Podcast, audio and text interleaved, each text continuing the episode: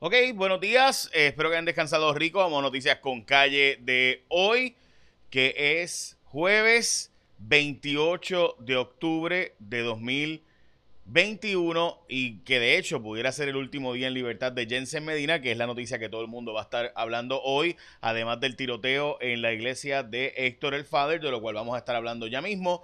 Pero antes, hoy es un día especial, un día internacional de muchas cosas, entre ellas el Día Nacional del Chocolate, eh, también el Día Nacional de la Animación, eh, o sea, los que hacen animation, ¿no? En estos dibujos y demás, una cosa bien espectacular. Y los first responders, los primeros respondedores que están ahí dando la vida por nosotros, también el Día Nacional de los Inmigrantes y el Día del Oji, eh, que significa no en en griego.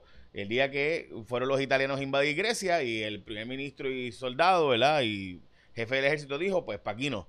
Eh, pero nada, hablamos de eso más adelante. Vamos a las portadas de los periódicos de hoy. Más de 227 mil menores, esto es el nuevo día, eh, están en edad para ser inmunizados. Pierluisi apuesta el proceso de mediación. Eh, también hoy en el periódico Primera Hora, momento decisivo en caso Jensen Medina, esto está en primera hora.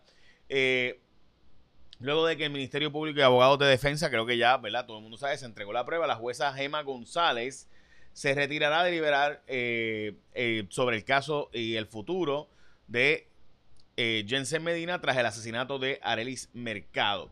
Vamos a la portada de El Vocero. Detectan fallas en la Autoridad de Energía Eléctrica. Esto es una investigación de la oficina del inspector general o la inspectora general en este caso donde se encontraron fallas y sin freno los costos de la quiebra en Puerto Rico. Eh, la quiebra ha costado un dineral y también el vocero le da especial atención a la posibilidad de que haya algún juez que tenga babilla en Puerto Rico para detener la jauja del malgasto de Luma en costos legales para evitar dar información que se sabe ya y la escuela, los que fuimos a la escuela de derecho sabemos que esto ya se pasó de castaño oscuro y que una cosa es que tú, ¿verdad? quieras evitar dar información y otra cosa es que te agarres de cuanto ribete legal para que ya una vez el Tribunal Supremo ha resuelto en repetidas ocasiones y todos los tribunales, bueno, pues lo que queda entonces es sancionar a los abogados o sancionar a los que desacatan las órdenes del tribunal. Y aquí pues parece que no hay babilla. Eh, y el gobernador lo permite porque es el único que puede inspeccionar realmente ese contrato y por si acaso quien paga todos esos contratos, todos esos gastos legales, todas esas mociones en tribunales, que cualquier otro abogado lo hubieran ya metido preso, removido del título, sancionado, metido multa, eh, pues es el pueblo, porque recuerde que el pueblo es el que paga todos los gastos legales de Luma, todos los gastos, todos, una cosa verdaderamente impresionante. Bueno, Metro eh, por una portada de su periódico de hoy, recuerden que los jueves edición impresa, tu vida en tus manos en el mes de la concienciación sobre el cáncer de seno y demás. Y me parece importante darle seguimiento a eso, como siempre. Bueno, el juez decidirá qué procede con Luma. Eh, esto está en primera hora, también el vocero, porque la verdad es que de nuevo, o sea, eh, el Luma ha seguido sin querer dar información solicitada legalmente de los empleados, de cuántos empleados tienes, cuánto ganan, que se sabe que es un fracatán de dinero más que bajo la Autoridad de Energía Eléctrica. A pesar de que la gente se quejaba muchísimo de esos sueldos, eh, dicho sea de paso, pero pues de nuevo, aquí no ha habido un juez hasta ahora que tenga la babilla de procesar aquí y sancionar a, eh, este mal gasto. O sea, esto, gente, es votar dinero. O sea, lo que está haciendo Luma, que lo pague el pueblo, porque el pueblo es el que paga todas las facturas legales, que nos las pasan a nosotros. Pero bueno, hablando de votar dinero, mire, hoy de nuevo por el reciclaje, gente. Ustedes recuerdan que los alcaldes estaban pidiendo que se aprobara por reciclaje los 62 millones, ¿verdad? Pues ahora por reciclaje van a coger 800 millones, 30 y pico de millones de fondos que eran para desarrollo económico el rescate americano, fondos federales para el tema de los vertederos y recogido de basura y reciclaje. O sea, de nuevo, lo mismo por lo cual aprobamos el IBU, lo mismo por lo cual, o sea, siempre la excusa del reciclaje, pero nada, hablamos de eso ahora porque antes, mire, pase lo que pase, usted escoge ASC como su seguro compulsorio porque pues simplemente son los que más servicios te dan.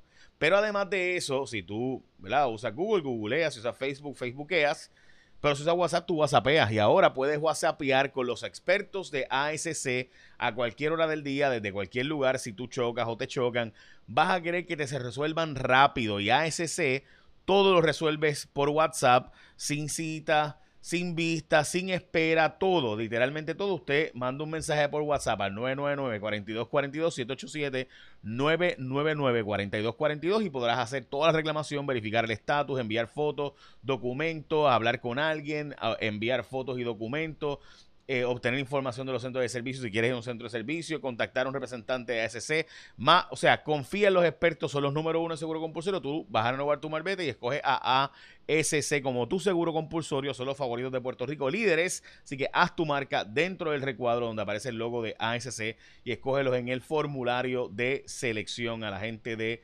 ASC como tu seguro compulsorio. Bueno, lo que les decía eh, de que de lo, del reciclaje. Gente, siempre los alcaldes han usado la excusa del reciclaje para cuánto impuesto hay y es embuste, no se recicla nada. Estefanía Soto hizo la investigación para mi programa Cuarto Poder. Nosotros le pusimos unas botellitas, pusimos los productos de reciclaje en diferentes puntos y llegaban al vertedero, la mitad de las cosas llegaron al vertedero. Y, o sea, eh, y esto sabemos que es lo que ocurre. Eh, y, y, de nuevo, siempre la excusa de reciclaje. Usan más fondos federales ahora que eran para desarrollo económico, pues son para, de nuevo, disque reciclaje, disque cerrar siete vertederos, veremos a ver. Pero, pues nada. Y están usando cuarenta y pico millones de fondos federales de EPA para cerrar los vertederos y treinta y pico millones de fondos de desarrollo económico para reciclaje, supuestamente. Y lo mismo que los sesenta y pico millones anuales que quieren del plan de ajuste de la deuda para reciclaje, que de hecho el alcalde de Villalba dice que no son suficientes. Hablando de eso, la Junta de Gobierno de la Autoridad de Lanzas Público-Privada estrena dos miembros. Esto fue Cintia López Cabán, de nuevo, otra historia exclusiva. Se trata de Eduardo Ferrer Ríos y Lisa Ortiz Camacho. O sea, lejos del ente público, se estrenaron dos miembros como representantes del, interés público. Eh, nadie informó las designaciones pese a su relevancia, obviamente. Si son los representantes del interés público, la autoridad, la alianza público-privada no puede tomar acuerdos según la ley 29-2009, eh, eh, dicho sea de paso, sin ellos. Así que nada, estaremos al pendiente de qué pasa entonces con estas nominaciones.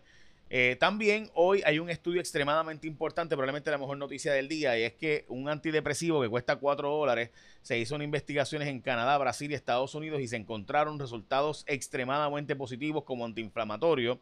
y este fluvoxamine eh, fue aprobado por la FDA en los 90 para tratar eh, el, mm, ¿verdad? El, el, eh, el, ah, ¿cómo se dice? Obsessive Compulsive Disorder, este, obsesivo compulsivo, trastorno obsesivo compulsivo. y resulta ser que este, pues, es bien efectivo contra el COVID, según la información que ha salido. Bueno, hubo una balacera en, los, eh, en la iglesia de, eh, de, Héctor el Delgado, el, Héctor el Father. Supuestamente lo llamaron por teléfono y este no permitió que entraran a la iglesia para verificar. Eso fue a las 1 y 40 y pico de la mañana, donde había una vigilia en la iglesia. Uno de los feligreses, de uno de los cuadros que estaba allí, resultó herido eh, y se fue con su hija menor de edad sin recibir atención médica. Se prepara a Puerto Rico para las apuestas deportivas. Esto es la realidad de los Estados Unidos y aquí. Pero la integridad del deporte, cuidado, que no termine gente, ¿verdad? Echando a perder juegos o ganar para, o, sea, para eh, ganar apuesta. Esto va a ser, investigar esto va a ser un tostón. No que esté en contra, pero ciertamente hay que investigarlo y fiscalizarlo bien. Los resultados académicos de las pruebas que se hicieron para saber si había rezago académico supuestamente han sido deficientes y no se han hecho todavía los mecanismos para realmente atender el rezago académico, según el Centro Investigativo. Eh, hoy hay 455 personas sin luz esta mañana, según información oficial. Esto, sin duda, será el número más bajo desde que Luma entró a Puerto Rico. Yo verifico ese número todos los días y es el número más bajo. Se disparan las ausencias de los eh, agentes de la policía, según han reportado hoy y ayer. Eh, también deficiencia en, los, la fiscalización de contratos de la Autoridad de Energía Eléctrica, específicamente un contrato que empezaba por un millón y terminó por cuatro millones y pico y se, se ordenó una investigación por parte de la nueva gerencia. El premio a el jugador filantrópico más importante de este año, Nelson Cruz, se lo llevó Nelson Cruz, que jugaba para los eh, Twins, Minnesota Twins. Eh, ha hecho un montón de obras filantrópicas en República Dominicana, de verdad que me impresionó. Eh, y se llevó el premio número 50 de Roberto Clemente por filantropía, por interés, ¿verdad? Como ser humano en la comunidad. Biden pudiera nombrar tres personas, tres jueces para en Puerto Rico, entre ellos Maite Bayolo, Verónica Ferrayuli y Roberto Prats. Eh, lo interesante de esto es que esos tres nombramientos han sido adelantados por Cintia López Cabán en la página jfonseca.com. Hace un tiempo hay dos nombres más que se han barajeado por si acaso. Eh, Jaime Areizaga Soto, el primer general de brigada boricua en el cuerpo de abogados de, de las Fuerzas Armadas de los Estados Unidos eh, y también está en un puesto bien alto y me parece interesante, ¿verdad? en un puesto bien alto allí en Washington. Buscan cerrar siete vertederos como les habían encenado utilizando fondos federales. El gobernador confía en que la mediación va a funcionar en este proceso del plan de ajuste de la deuda, la mediación que está ocurriendo con la jueza Barbara Hauser, eh, que tiene hasta el 2 y el 4 de noviembre para decir si va o no va a una, ¿verdad? aprobarse el plan de ajuste de la deuda final. Eh, y sé que desestimaron el caso, sería para el 8 de noviembre que se va a decidir. Eh, y se destacó que Puerto Rico está logrando básicamente ser un ejemplo para los Estados Unidos en cuanto a la forma de combatir el COVID-19 eh, y de hecho se plantea que 227 mil niños pudieran ser vacunados en Puerto Rico entre 5 y 11 años y que los beneficios son mucho mayores que los riesgos, dicho sea de paso, sobre los menores siendo vacunados. Eh, recuerda escogerte a la gente de ASC como tu seguro compulsorio cuando vayas a escoger tu próximo la próxima vez a renovar tu marbete, tú vas a escoger la gente de ASC ahora, porque recuerda que estamos a 28 de octubre. Pues ahora que estamos a 28 de octubre, tú sabes que tienes que renovar tu marbete, pues llegó el momento de escoger a la gente de ASC como tu seguro compulsorio, porque tiene un montón de beneficios, pero entre otras cosas, todo lo puedes hacer por WhatsApp desde el momento de ocurrir el accidente, todo lo resuelves ahí rápidamente con la gente de ASC como tu seguro compulsorio. Pasamos con Robaina y el tiempo.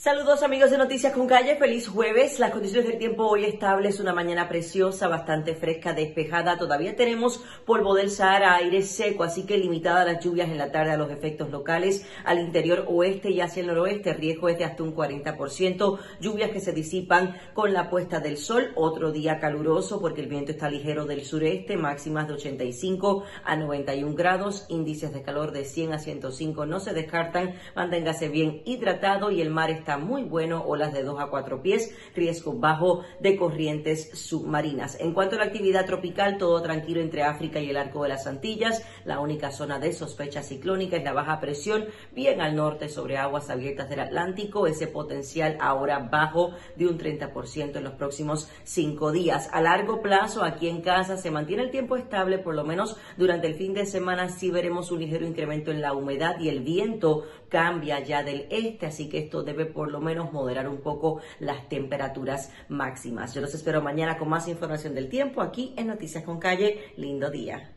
Gracias, Elizabeth. Bueno, hoy es jueves 28. Recuerden, estaremos todos al pendiente de lo que pasa en el caso de Jensen Medina.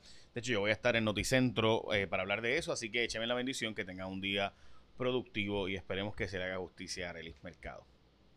Buen día.